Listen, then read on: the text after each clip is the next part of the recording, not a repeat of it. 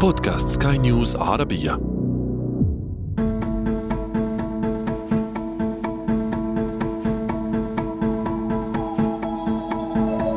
في عام 2008 رفعت شركة شوكولاتة بريطانية شهيرة دعوى قضائية تطالب فيها باحتكار إحدى درجات اللون الأرجواني كجزء من علامتها التجارية. كانت الشركة تستخدم هذا اللون منذ بداية القرن العشرين تقريبا، وارتبط بها الجمهور، وسعت لمنع بقية الشركات المنافسة من استخدامه. وبالفعل فازت في البداية بقضية تخولها دون غيرها من استخدام هذا اللون. لكن شركة سويسرية شهيرة منافسة عارضت الحكم وحصلت على استئناف وتمكنت فيما بعد من الفوز بحكم يمكنها من استخدام اللون إن شاءت كانت تلك قضية غريبة لاحتكار لون كجزء من علامة تجارية وفي عام 2005 خسرت شركة فرنسية محاولة الحصول على العلامة التجارية لرائحة الفراولة. خططت الشركة لاستخدام هذه الرائحة حصريا في الصابون والكريمات والملابس التي تنتجها. لكن وكالة الاتحاد الأوروبي للعلامات التجارية رفضت الطلب لأن الفراولة لها خمس روائح ولا يمكن للشركة احتكار جميع الروائح. لم تكن رائحة الفراولة أيضا الوحيدة التي حاولت شركة جعلها علامة تجارية مميزة تقدمت شركات أخرى بطلبات لوضع علامات تجارية على روائح كالتوت والليمون والفانيليا وجميعها خسر القضية حتى إن الرئيس الأمريكي السابق دونالد ترامب كانت له محاولاته هو الآخر مع تسجيل علامة تجارية عجيبة. حاول ترامب في عام 2004 تسجيل عبارة أنت مطرود أو You're fired التي اشتهر بها لطرد المتسابقين في برنامجه التلفزيوني المتدرب. You're fired. You're fired. You're fired. Let's go. Hello, Mr. Trump. It's an, honor, it's an honor to meet you. I was wondering what you would say to President Obama You're fired.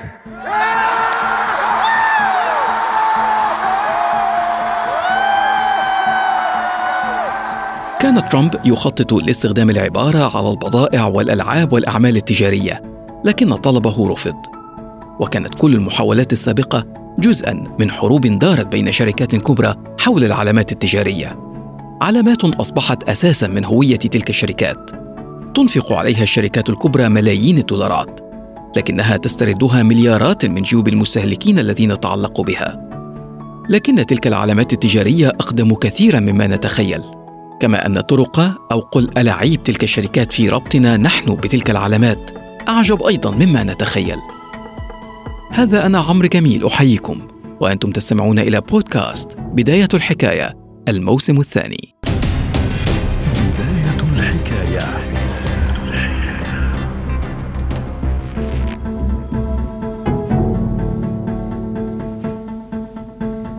يعود ظهور العلامات التجارية لأقدم كثيرا مما تتوقع. طبعا لم تأخذ نفس الشكل بالماضي، لكنها استخدمت لنفس الوظيفة التي تستخدم بها حاليا. إثبات ملكية شخص أو جهة ما لشيء ما. يعتقد أن أول ظهور لعلامة تجارية تم في نحو ألفي عام قبل الميلاد. كان المزارعون يسمون ماشيتهم لتفريقها عن الماشية الأخرى. وطبع الحرفيون رموزا على سلعهم للإشارة إلى أصولها.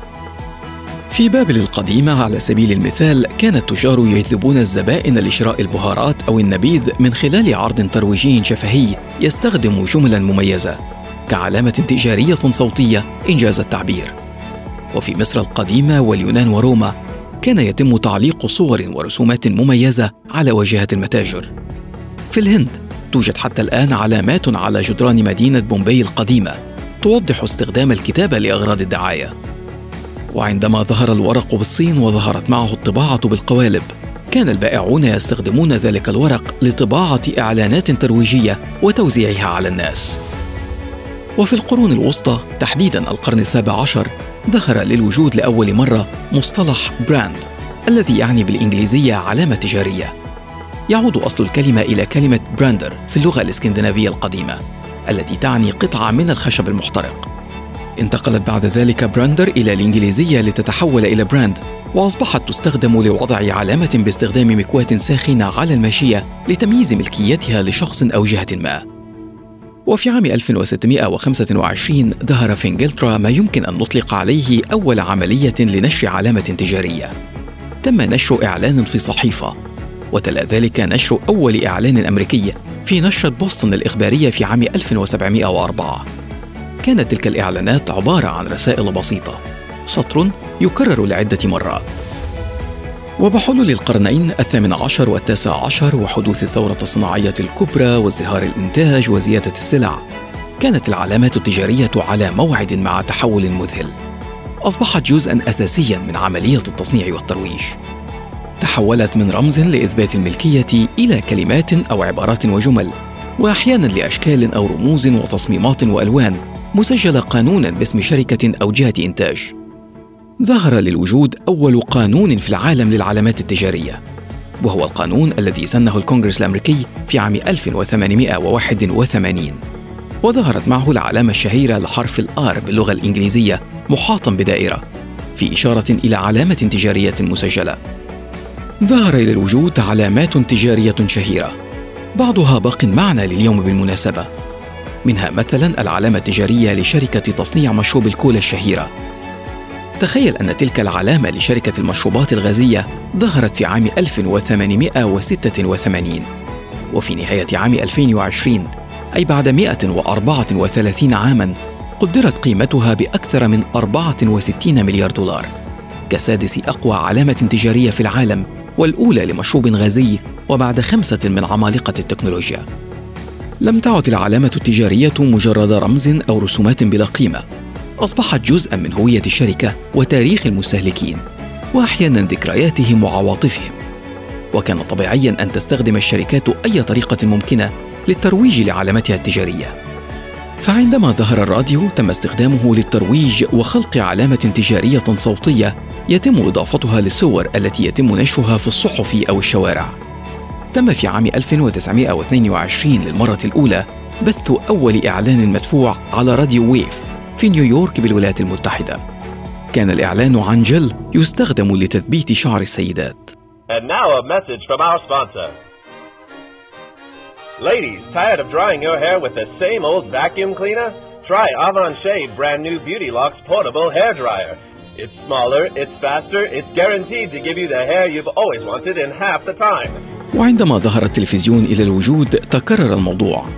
ظهر في عام 1941 للمرة الأولى إعلان تلفزيوني لنوع من الساعات. تم بث الإعلان لمدة عشر ثوان فقط قبل مباراة للبيسبول. بالمناسبة تكلف إنتاج الإعلان ما بين أربعة إلى تسعة دولارات وقدر عدد مشاهديه في ذلك الوقت بأربعة ألاف شخص في نيويورك. ثم جاءت فترة ما بعد الحرب العالمية الثانية وشهدت تحولا رهيبا أيضا في مفهوم وتوسع العلامة التجارية.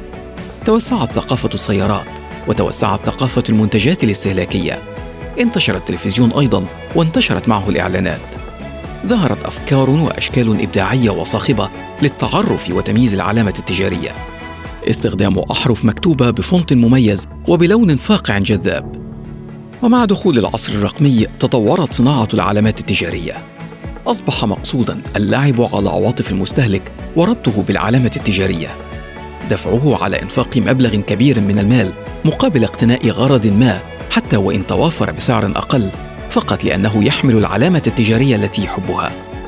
بعض الشركات لعبت على العلامات التجارية ذات الطابع العاطفي. فاستخدمت شركة تجميل شهيرة عبارة لأنك تستحق ذلك. واستخدمت شركة أطعمة عبارة أنا أحبه. بينت نتائج دراسة خاصة استهدفت مستهلكي أحد أنواع القهوة التابعة لشركة شهيرة أن زبائن الشركة يفضلون القهوة التي تحمل علامتها التجارية على العلامات التجارية الأخرى ليس بسبب جودتها فحسب لكن بسبب العلامة التجارية ذاتها. صنفت تلك الشركة في المرتبة الخامسة بين الشركات الأكثر شعبية على مستوى العالم في تصنيف لمجلة فورتشن في عام 2014 نشرت الشركات مفهوم أن علامتها التجارية تعكس منتجا يستحقه المستهلك أو يشعره بالسعادة أو أنها علامة صفوة لن يقتنيها إلا نخبة مميزة.